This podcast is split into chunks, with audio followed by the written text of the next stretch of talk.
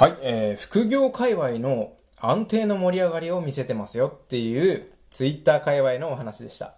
はい、こんにちは、まさやです。今回のテーマなんですけども、副業の必要性。なんでこんなにみんな副業してんのっていう、こんなテーマでお話したいと思います。今ですね、やっぱりもうその政府側、ちょっと真面目な話なんですけども、まあ、要は国側の話ですね。国の施策としては副業を推進してるわけじゃないですか。で、今は会社も基本的には副業ダメっていうルールとかはないところがほとんどでもありますよね。ただ、積極的に企業側が取り入れてるかっていうと、なんか僕の印象では、あんまりその副業っていうのが、表に出てなくて隠れてやっているイメージではあるんですよね。ただまあこれが僕が住んでるところが田舎だからなのかもしれないし、まあ、都会の方は違うのかもしれないんですけども、真面目な話ですね。そのメリットデメリットが副業にあるから企業も表向きの考え方っていうのと裏向きの考え方っていうのができてしまうのかなっていうのも思ったわけなんですよね。で、ちょっとですね、第三者目線で考えるとこんなことが挙げられますよっていうのをちょっと僕なりに言ってみますね。はい。で、企業側でデメリットがあるから出せないわけなんで、その企業側のデメリットは何なのっていうとですね、まず一つ目に、その企業の業務がおろそかになるんじゃないのっていう、そういう部分が強いのかなって思うんですよ。まあ、まあまあまあって感じですよね。この内容に関しては。で、二つ目が、その企業の情報は守られるのまあ、守秘義務だとか、情報漏洩だとか、そういうのがない、ならないのっていう部分。まあ確かにねっていうところですね。で、三つ目が、同じ分野の副業だと、利益を個人の副業側に取られるんじゃないのっていう。要は、まあ、本業と副業で同じ分野の仕事をやってた場合、結局その本業でやってたものをスポット抜いて、副業側の個人の副業側の方で利益として上げてしまわれると、まあ、本業側の企業側としては、えー、減っちゃうやないかいって感じじゃないですか。まあそういうことですよ。まあこういう部分は考えられるんですけども、まあこれがあるからこそ容認できなくてっていう部分があるのかなって思うんですよ。うん。で、まあじゃあ一方で国側の意見としては何なのっていうと、一つ目がまず社内では得られないようなスキルを獲得して、まあその社内で活かしてくれる可能性があるってことですよね。ああ、はあ、はあ、はあ、みたいな。で、二つ目が、まあ、社外の人脈が広がることによって、企業の事業拡大。まあ、こういう部分に、つなげれる可能性が出てくる。うんうんうんうんって思いますよね。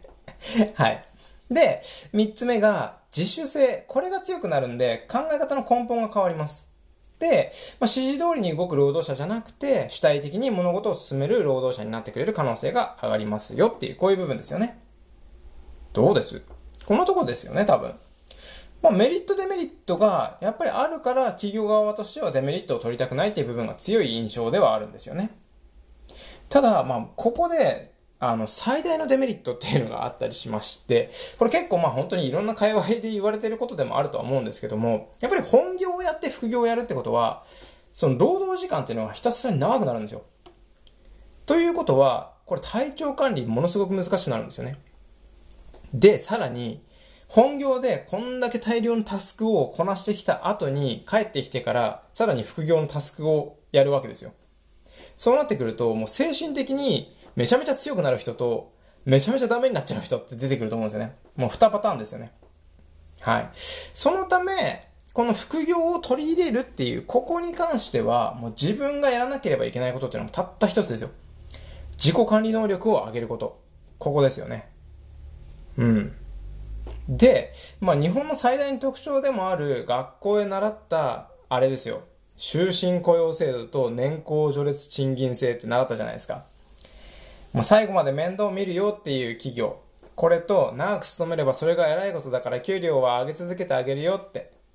めちゃめちゃいいっすよね、これ。もうそこにいて、もうぼーっとしてても給料上がってくるんですから。でもその昔ながらのスタイルっていうのも確実に崩れていってますよね。もうこれ確実に崩れていってますよ。リストラバリバリしてますからね。で、まあ、その自分のスキルっていうのを磨くためにみんなで副業を始めていってるわけですよ。要は。みんな心配なんですよね。将来が安定しないから。で、まあこんないろんなことが今後も変わっていくっていうことをま考えて想定しながら将来に備える準備っていうのをどんどんしていく必要がありますよっていうそんな副業のお話をしたかったわけですよ。ね、まとまらないですよね。これまた話がで、まあ、じゃあ、せっかくなんで宣伝しますわ、僕の。ちなみになんですけども、僕はそれを踏まえてブログを始めているところなんですよ。で、まだまだ未熟ではあるんですけども、概要欄にありますので、よかったら見てってくださいねっていう宣伝。これを入れつつですね、まあ、節約することと稼ぐこと、これを両立すれば収入を上げるスピードが上がりますよっていう、まあ、そんな内容のお話っていうのを、あの、このラジオでもしてますし、あの、ブログの方でもやってます。なので、よかったら見ていってください。はい。さて、ブログでも書きますかね。はい。ということで、またいろいろな経験談や学びのあるお話というのをしていけたらと思いますので、よかったらフォローお待ちしております。ご清聴ありがとうございました。また次の放送でお会いしましょう。バイバーイ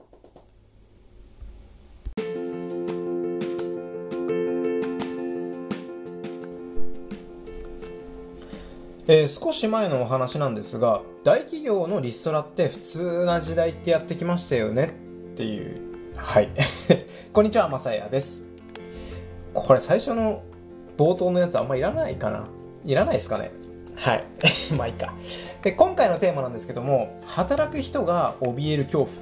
リストラが迫ってくる理由とはっていうね、こんな怖いテーマで話していきたいと思うんですけども、少し前のニュースなんですけども、2018年10月とかだからもうそれこそちょうど2年前ぐらいに富士通の、あ、まあ、あの、サクッと名前出しちゃったんですけども、そう、その富士通っていう会社があの3000人とかのでっかい規模の自主退社っていうのの、まあ、リストラっていうのに合うような話っていうのがニュースとかでも結構話題になったかなと思うんですけどもちょっと覚えてる人いますかね？まあいたらはいってその時言ってもらえたらそれでいいんですけど。はい。で、まあこれもですね、富士通だけじゃなくて、結構その IT 業界のサービスでの大手の会社のリストラっていうのが相次いだわけですよね、その時に。でここで怖いのがその大手の企業で長く勤めた人のスキル問題。ここが挙げられるわけですよ。どういう意味か分かります？大手企業である一つの仕事っていうのを長くやり続けた人要はもう二十歳前後で仕事を始めて、まあ、それこそ40歳とか50歳とかって、まあ、20年30年働いて リストラに会いましたってなった時にその中小企業で再雇用ってなりますよね。基本的にはその大企業から大企業ってことは多分ないと思うので地元の中小企業とかで再雇用になった時に大手企業ではその一つのことをそれこそ何人ものグループでやっていたっていうもの。これを同じ内容だったとしても一人でやらなきゃいけないっていう可能性が高くなるわけですよでさらにそれだけじゃなくてまあ、やっぱり人数はね、中小企業なんで少ないので、他の業務も同時進行でやらなければいけない。こんな状況が生まれるわけですよ。そうなってくると、中小企業側でも、もともとその大手で働いてた人、で、さらにリストラになった人っていうのを、まあ、あんまり役に立たないんじゃないかなって思われるところっていうのがすごい多いっていう可能性が高いんですよね。これ怖い話ですよね。一生懸命一つのことに熱中してわーってやり続けて20年30年わーってやり続けたのに、まあ、中小企業に行くといきなり役に立たない扱いっていう怖ーって思いますよねやっぱりですねその特にその IT 業界っていうののま考えられることで怖いことこれ一番怖いことって何か分かります？この IT 業界ならではではあると思うんですけどもこの中でのリストラの一番怖いことってこの自動化っていう部分なんですよどういうことかっていうと、システムエンジニアとかの仕事をしてました。まあ、それこそ自分でシステムを作りました。で、この自分が作ったシステム、この自動化できるシステムみたいなのを作りましたよってなった時に、これを作ったことによって自分すらいらなくなるっていう可能性があるんですよ。で、結果自分、自分が作ってその会社で貢献して、そのシステムを動かして、すごい自動化ができて、スムーズに動くようになったってことによって、自分がリストラに合うみたいな。そんなこと起きる可能性もどんどん増えていくわけですよね。これめちゃめちゃ怖いなって思って。ってなると、まあ、必要なことってやっぱりその自分にスキルを持って自分で稼ぐ力っていうのが必要ですよっていう、まあ、結果ここにつながっていくんですけど結果僕の話ってやっぱあれですよね。いつもお金にまつわる話になってくる気がするんですけどもやっぱりお金大事なんですよ。お金好きだしね大事なんですよ。ね。ねって言われてもね。でそもそも思考を変えないと稼ぐことできないっていうのは根本のお話になっちゃうんですけどもリストラが迫ってくる恐怖に打ち勝つためにはやっぱりその複数の収入源を持ったりとかね複数のスキルを持つっていうことがやっぱり大切なのかなって思ったわけですよ。でこんな話を聞いてやる気出たなとかやらなきゃダメだなって思った人はあのいいねボタンお願いしますっていうあの宣伝を最後に挟みましてちょっとですね短めなんですけどもこんなお話で終わります。はい。ということでですねまたいろんなお話経験談やですね、学びのあるお話というのをしていけたらと思いますので、よかったらフォローお待ちしております。ご清聴ありがとうございました。また次の放送でお会いしましょう。バイバーイ